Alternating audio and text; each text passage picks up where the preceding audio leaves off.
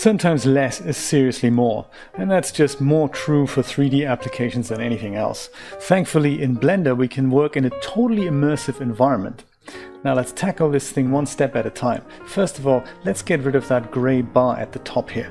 There used to be a shortcut key, but in the latest version of Blender that's been removed. We can still get there by window, toggle full screen. That takes care of one thing. But still, we have lots of little palettes everywhere, and while we can remove them with individual function keys, it would be nice to just press one thing and go full screen with something. Well, thankfully we can do that.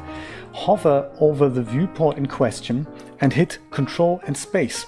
And that'll get you full screen with whatever your mouse is hovering over.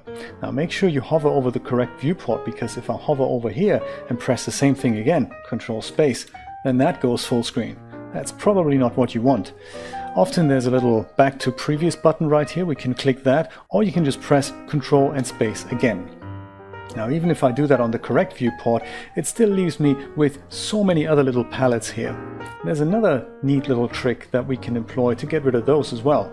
So from here, press Control, Alt and Space, and that'll get us into a totally immersive view with no floating palettes at all. Once again to go back, Control Alt Space will get you here. But to retain your sanity and to clear up your desktop a little bit, Control, Alt and Space will get you there. And if you ever need those tool shelves again, you can still press N and T to bring those little things up again.